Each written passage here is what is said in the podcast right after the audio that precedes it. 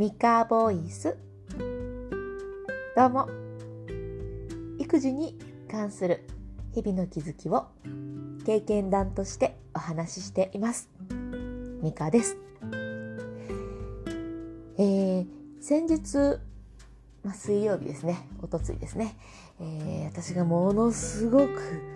ものすごく怒ってしまったんですけれども、えー、その時のことで、まあ、発見というか2つの事柄が私の中であーっとつながったことがあったのでその話をしていこうと思います。えまず水曜日何が起きたかっていう話から、えー、遡りますと、えー、息子の野球教室の日だったんですね。で、えー、まあ保育園から帰ってきて片付けして準備しておやつ食べてでユニフォームに着替えて出発しようっていうのがいつもの流れです。えですが、え5歳の息子なんですがなかなかこの片付けができなかったんですね。いつもは頑張ってやるんですが、ま昨日は昨日じゃない水曜日はできずにいました。それで、え時間がどんどん過ぎていって出発の時間になりました、えー、もう遅刻決定なんですが、えー、もう時間ないからユニフォーム着替えてねって伝えると、おやつ食べてないみたいな感じで、うわーっとこうね、ずっと泣いてたんです。で、それに対して私はものすごい大きな声で、もう言葉を投げつけるように、もう投げつけるもぶん投げるように、バーンと、えー、まあまあ大きな声で、とても大きな声で怒ったんですね。うん、叱ったっていうか怒ってたような感じです。で、えーまあ、そのやり取りをして、まあ、なんやかんやで遅刻して野球教室に行ったという話がありました。で、えーと、この話というかこの時の私の反省をですね、えー、育児コミュニティの方に書いたんです。そしたら、えっ、ー、と子供の時間と大人の時間のまあ感覚っていうのがね少し違うそうなんですね。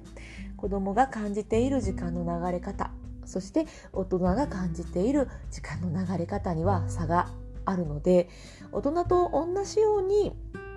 まあ、進めていこうとすると、まあ、難しいと子供には子供の時間が流れているから、ま、ちょっとその辺も踏まえて対応できるといいっていうのを教えていただいたんですね。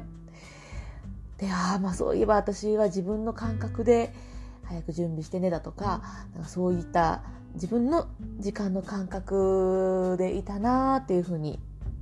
気づいたんです。でそれが一つ。でもう一つは、えーまあ、自分の行動後になって気がついたっていうことなんですけれども、えー、アンガーマネジメントっていうのがありましてまあ、まだ私はかじもう端っこの端っこをかじったぐらいなので詳しく説明はまだできないんですがいろいろ怒りっていうもの起こり起こってしまうの怒りに対して分分析っていうんですかね自分の怒りが一体どういうものなのかっていうのを考えて行動していくことによってまあ、 anger 怒りをマネジメントできる そういったやつがあるんですね。でそれの、まあ、一環っていうんですかね、えー、 anger log っていうの怒りを怒った時に書いておく。こんなことがあってこういうふうに怒ったっていうのを書いておく、まあ、シートみたいなのがあって、まあ、それを私はこうコピーして置いてあるんですね。めちゃくちゃ怒った時とかにパッとこの紙を取り出してもう後から読み返せないようなもう汚い字で 怒ってるんで特にね。わしゃーってこう書いてで後で、えー、見返す。あこういうことに対して私は怒るんだなとかあこの怒りは、うん、ちょっと方向性が違っているなとかなんかそういったことを振り返るのに使うんですけれどもその水曜日にもうあまりにもわーっとなってしまったのでまあそのロゴをパッと取り出していつものようにジャジャジャッと書いていたんですね。するとえ息子は私が急に何も言わなくなったので、まあ、書いてるんでね私としては。なんて言うんでしょうね。あみたいな、なんて、なんて言うんでしょう。うーん、ハッとしていたような気がします。これまではずっと、やだおやつ食べるとか、まあ、野球教室はでも行きたいんだ みたいな感じで、わーわーってこう泣いたり、まあ、ごねて、そうそう、ごねていたんですけれども、急にその、私が何してんの？とか、早く準備しなさい！って言ってたのが急に何も言わなくなって、あれ？お母さん、あれ？どうした？みたいな。わかります？なんかこの、そういう感じがあって、ようやく準備するっていうふうに言ってくれたんですよね。まあ、私はまだその時をめちゃくちゃ怒っているので、はい、早く準備して っていう感じで、あ、早口でしたね。はい、早く準備してっていう風に、もう全然怒りを抑えきれないまま、バーッとログを書いていました。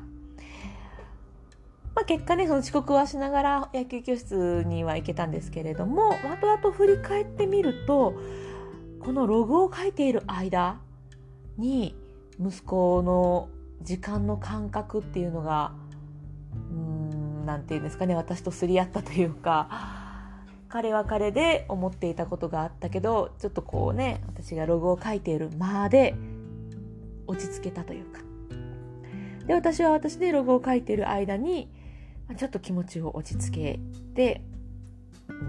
ぱり私はこういうふうに思っているでここはまあ、個人的には許せないというか ここは譲らない方がいいと思っているみたいなこともなんか客観的に考えたりして、まあ、彼と私で違う時間を過ごしたんですよね。なんかこううまく うまくつな、えーと、私の中ではすごくつながったんですがこの大人と子供の時間の感覚が違うっていうことと、えー、私が使った時間と彼が使った時間なんかこの 全然言葉にできないな。なんかこのね、この感じ。この感じって何や？えー、まあね。ちょっと落ち着いて考える時間が私には必要で、で、私が落ち着いて考え事をしている時間に彼は彼で彼の時間を過ごせるなあっていうのを感じたんですね。伝わるかな？ちょっと伝わりにくいですね。もうちょっとキュッとまとめたかったんですがすいません。えっ、ー、とまあ何かこの怒り怒ってしまった時ってついすぐ「早く着替えなさい」とかバッと言ってしまうんですがうんちょっと一旦私は私でそのログを書くでもいいですし私の時間をちょっと過ごす。息子には、まあ、息子に限らないですけど子供に子供には子供で少しうんあれ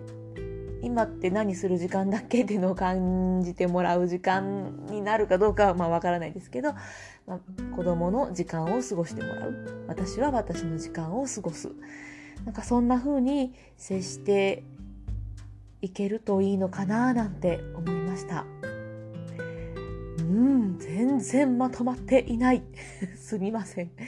まあまあそういうふうに時間っていうかなんか中で私の中でちょっとつながったことがあったので、うん、これはもうちょっとそうだなもうちょっとあれですね。シュッとまとめてもう一度お話できたらいいかな。頑張ります。えっ、とあそうそうそう、えっと、さらっと言ってましたが、育児コミュニティがあって、えー、私が立ち上げさせていただいたんですが、Facebook のグループです。経験談プレゼントというふうに検索していただいても出てきますし、プロフィールにもリンクを貼ってあるので、そこからでも参加ボタンが押せるんですけれども、ま、先ほどもさらっと言ったんですが、ま、こういう時どうしてますかとか、こんなことがあったんですよ聞いてくださいみたいななんかそういう場ですなかなか家族だけにはちょっと、家族だけでしかこういう話しないけれども他の人の意見が聞けたりとかこういう時にはねこれが効果的ですよとかそういう経験談が聞けるとても貴重な場なので、えー、気になるなという方はぜひ覗いてみてください。それではまた。